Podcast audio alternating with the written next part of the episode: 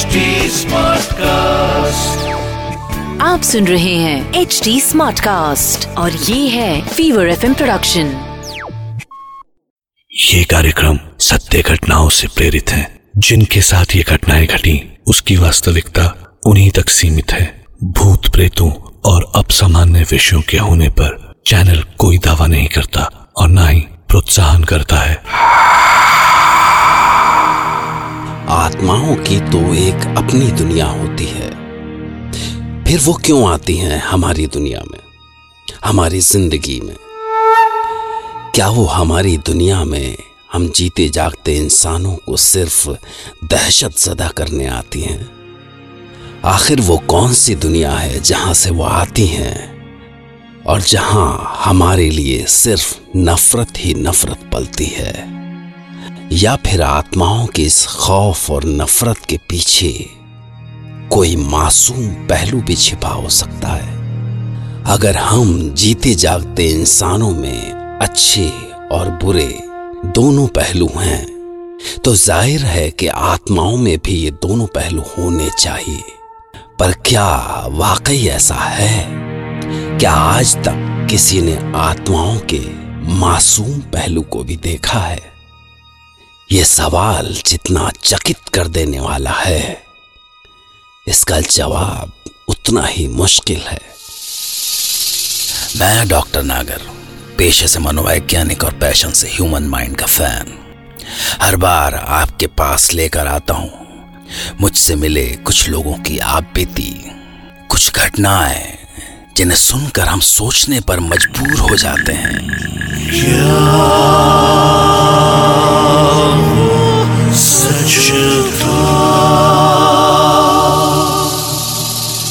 आज हमारे साथ हैं उत्तर प्रदेश की सौम्या व्यास। और वो सुनाएँगी अपने साथ घटी एक सच्ची घटना, जिसमें उन्होंने कुछ खोकर, कुछ पा लिया। और जिस घटना ने उन्हें एक ऐसे दोराहे पर ला खड़ा कर दिया कि वो समझ नहीं सकी कि उन्हें खुश होना चाहिए या दुखी। पर आखिरकार वक्त के साथ उन्होंने सच को स्वीकार ही कर लिया। शायद। राहुल ब्रिज कॉरपोरेशन में काम किया करते थे। कई साल पहले उस छोटे से कस्बे में बन रहे एक ब्रिज के सिलसिले में उनका वहाँ ट्रांसफ़र हुआ था। बार बार के इन ट्रांसफ़र से पढ़ाई खराब ना हो, इसलिए हमने अपनी बेटी इति को हॉस्टल में डाल रखा था।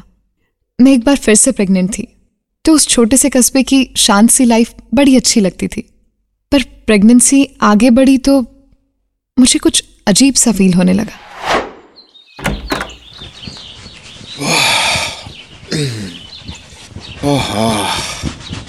नहाने के बाद ताजगी आई है।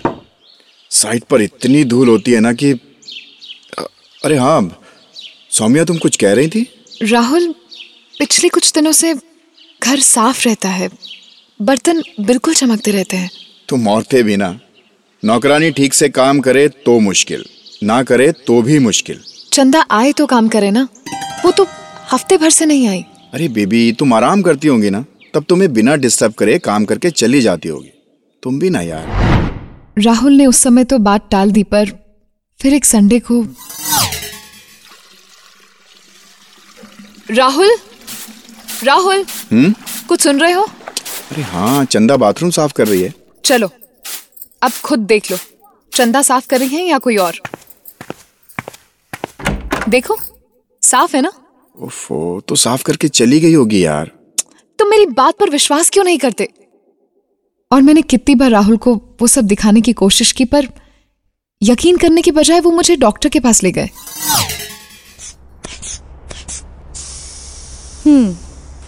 सौम्या एवरीथिंग इज़ नॉर्मल पर क्या है कि आप अपनी पिछली प्रेगनेंसी में फैमिली के साथ थी ना? मतलब आपके सास ससुर भी आपके साथ थे? पर इस बार आप अकेली है। खासकर जब राहुल काम पे चला जाता है तो आपके पास सुख दुख बांटने के लिए कोई नहीं होता ना? घर में सारे दिन अकेले रहने से स्ट्रेस हो जाता है प्रेगनेंसी में। राहुल, आप अपने पेरेंट्स को बुलवा लीजिए जल्दी से। इनका मन बहल जाएगा। I am writing a prescription for her ये दवाई टाइम पे ले लो। ट्रस्ट मी सब कुछ ठीक होगा। शी विल बी फाइन और उन्होंने मुजफ्फरनगर से माँ जी और बाबूजी को बुलवा लिया। बहू तू चिंता मती ना कर। मैं सारा काम संभाल लूँगी। तू बस मन ने एक सुंदर सा पोता दे दियो। पर जैसे ही माँ जी ने खाना बर्तन और सफ़ाई के काम संभाले मुझे कुछ और ही फील होने लगा। लगता था जैसे जब मैं सोती हूँ तो कोई मेरे बदन की मालिश कर रहा है। कौन? कौ, कौन है वहाँ? पर वहाँ कोई नहीं था। बस बिस्तर पर किसी के बैठने की सिलवटें किसी के होने का एहसास दिला रही थी। और एक दिन तो जब मैं नहा कर आई तो जैसे कोई मेरे बाल संवारने लगा। हाँ, कौन है? कौन है? बोलते क्यों नहीं? कौन है यहाँ? कौन था बहू? पता नहीं। बोल ना बहू कौन था यहाँ? कुछ पता नहीं पर उसने मुझे छुआ। उस दिन के बाद कुछ दिन तो सब शांत रहा पर एक दिन अचानक मुझे एक आवाज़ सुनाई दी। दीदी ए दीदी। कौन? कौन है वहाँ? कौन हो तुम? सुमन। सुमन? क्या चाहती हो तुम? मुझे दिखाई क्यों नहीं देती? क्यों मेरे पीछे पड़ी हो? हम हम पीछे कहाँ पड़े हैं दीदी? बस सेवा करने आए हैं आपकी। क्या चाहिए तुम्हें? हमें हमें कुछ नहीं चाहिए। आपके पेट में बच्ची है तभी आपकी सेवा कर रहे हैं। हमें हमें मना ना करिए दीदी। उसकी मीठी आवाज़ सुन के जैसे मेरा डर कहीं चला गया। और बस फिर वो रोज बड़े प्यार से मेरे पैर दबाती। मालिश करती सर में तेल लगाती जैसे मेरी कोई सहेली हो। अब घर में सब शांत हो गया था क्योंकि मैं किसी को नहीं बताती थी उसके बारे में। पर एक दिन सुन राहुल एक बात तो मन ने सोची ना कि बहू को छोरा होगा कि चोरी जो होगा अच्छा ही होगा। तुम मती ना बोलो इस मामले में एक छोरी पहले से ही है छोरियों की लाइन ना लगानी घर में। अरे चिता में आग देने वाला चाहिए कि नहीं? राहुल तू अभी जा डॉक्टर के धोरे। और वो क्या कहवे है वो सोनोग्राफी करा ले बहू की। और सोनोग्राफी से पता चला कि मेरे पेट में बेटी पल रही थी। क्या? छोरी है? सुन ले राहुल मैं साफ़ साफ़ कहूँ यो छोरी बहू ने गिरानी पड़ेगी। अरे प्लीज़ क्या बोल रहे हो आप? बावड़ी छह महीने हो लिए गर्भ के। मर जाएगी थारी बहू। हम्म, मरेगी तो वैसे भी। एक और छोरी घर में लावेगी तो मैं खुद गला दबा दूँगी उसका। और तभी अचानक अलमारी के ऊपर से ट्रंक गिरा सीधे माजी के ऊपर। अरे मार डाला। यो, यो क्या गिर गया पैर पे? अरे जल्दी उठा अपनी अम्मा को। अस्पताल लेके चल चल चल चल जल्दी उठा। चल। कुछ नहीं होगा अम्मा को। अम्मा तुम्हें कुछ नहीं होने दूँगा मैं। अम्मा अम्मा संभालो। धीरे अरे बाबा धीरे राहुल बच्चा और कुछ दिनों बाद जब माजी हॉस्पिटल से लौटकर घर आई तो सब कुछ फिर से ठीक होने लगा। सुमन पहले की तरह मेरी सेवा करने लगी पर एक दिन माजी ने फिर से वही जिद पकड़ ली। समझने की कोशिश करो अम्मा। एक बार आपने अबॉर्शन की बात की थी ना तो आपका इतना बड़ा एक्सीडेंट हो गया। और अब आप फिर से "अ, खाना खा लीजिए माजी ना खारी में। भूख की जान दे दूँगी पर छोरी ना आने दूँगी इस घर में। उन्हें अनजल छोड़े चार दिन हो गए थे तो सबको झुकना पड़ा। ठीक है अम्मा जैसी आपकी मर्ज़ी लेकिन आप खाना खा लो। प्लीज़ अम्मा अन्न का दाना मुँह में डाल लो अम्मा। मैं कल ही ले जाऊँगा सोमिया को हॉस्पिटल। कल सुबह हॉस्पिटल जाना था और रात को मैं अपने कमरे में बैठी सिसक रही थी। सुमन की आवाज़ भी नहीं सुनाई दी। जैसे वो भी मेरी बेटी की मौत का दुख मना रही हो। पर तभी माँ जी के कमरे से उनकी चीखें सुनाई थी छोड़ दे। छोड़। माजी। छोड़। मणि माजी। मणि छोड़ दे। कौन है? कौन है तू? क्यों मेरी जान लेना चाहे है। बेटी है तो जान लेगी तू। बेटी की जान लेगी। अरे बचाओ जान लेने बचा लो कोई। है? तुझे पता भी है? छोड़ो। अब ले जान ले जान। ये गला दबावे है मारा। क्या हुआ अम्मा? अरे छोड़ो कोई। कोई भी तो नहीं है अम्मा। अरे कौन है रे? अम्मा देखो तो कोई नहीं है यहाँ पर। अरे अरे क्या हो गया? अम्मा। सुमन किसी को नहीं दिखाई थी पर उस दिन पहली बार मैंने उसे अपनी आँखों से देखा। माँ जी की छाती पर सवार उनका गला दबोचे। छोड़ छोड़ दे सुमन। सुमन सुमन छोड़ दे इन्हें। बचाओ। नहीं दीदी जब तक बिटिया का जन्म ना होगा हम इसे नहीं छोड़ेंगे। और ऐसा ही हुआ। इलाज कराया तांत्रिक ओझा बुलाया। ओम काली कपालिनी स्वाहा ओम स्वाहा ओम। ए छोड़ दे छोड़ दे पिशाचिनी छोड़ छोड़। नहीं छोड़ेंगे हम नहीं छोड़ेंगे। उसी तरह तीन महीने बीत गए और मैं एक सुंदर सी बच्ची की माँ बनी और तब सुमन ने माँ जी का गला छोड़ा। पर इतने दिनों में शायद उन्हें अपनी गलती का एहसास हो चुका था। मैंने उन्हें खुद बच्ची के साथ खेलते देखा। अले ले ले आहा कैसे सुंदर लगे रे। बिल्कुल राहुल पे गई दिखे।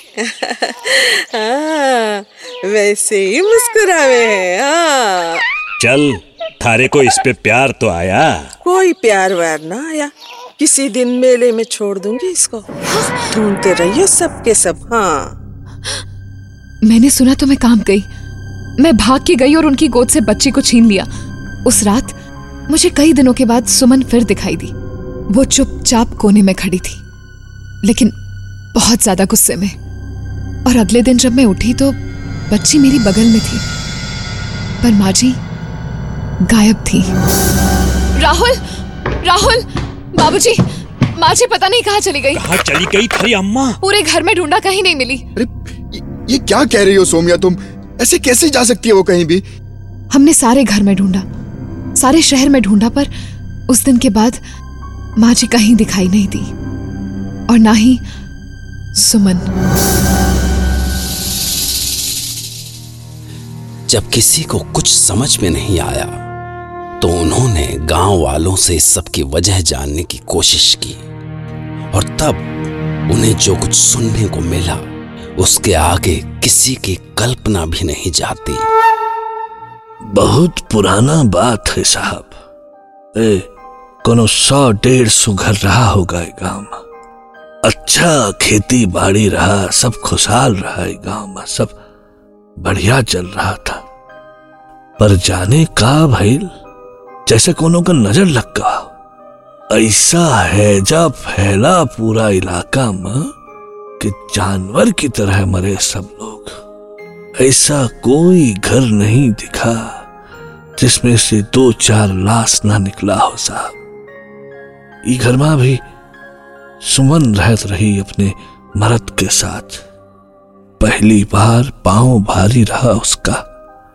पर हैजा वो को नहीं छोड़ा साहब। बेचारी दो तीन दिन में ही हड्डी का ढांचा बन के रह गई। और बस मानो बेचारी सुमन मौत के सामने देखकर बस ई बोली रही कि, हम मर जाएँ तो जाएँ। पर हमरे बचवा को बचा लो पर वैद हकीम कछु ना कर सके, साहब, कछु ना कर सके। और चार ही दिनों में सुमन और के पेट का बच्चा दोनों खत्म हो गए।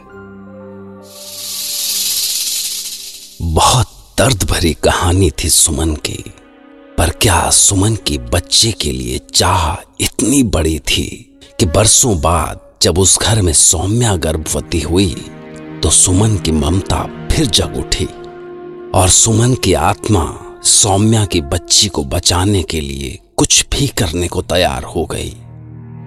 किसी की जान लेने को भी। सवाल है कि क्या ममता की जड़ें इतनी गहरी हो सकती हैं कि वो जीवन जाने के बाद भी न टूटे? जवाब ढूंढिए। मैं भी तैयार रहूँगा आपके लिए एक नई घटना लेकर, जिसे सुनकर सौम्या की तरह आप भी कह पड़ेंगे।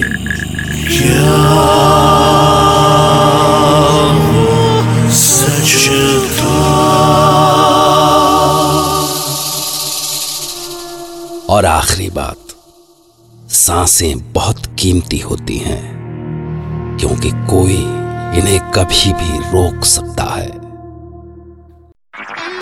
आप सुन रहे हैं एच डी स्मार्ट कास्ट और ये था fever FM production H smart cast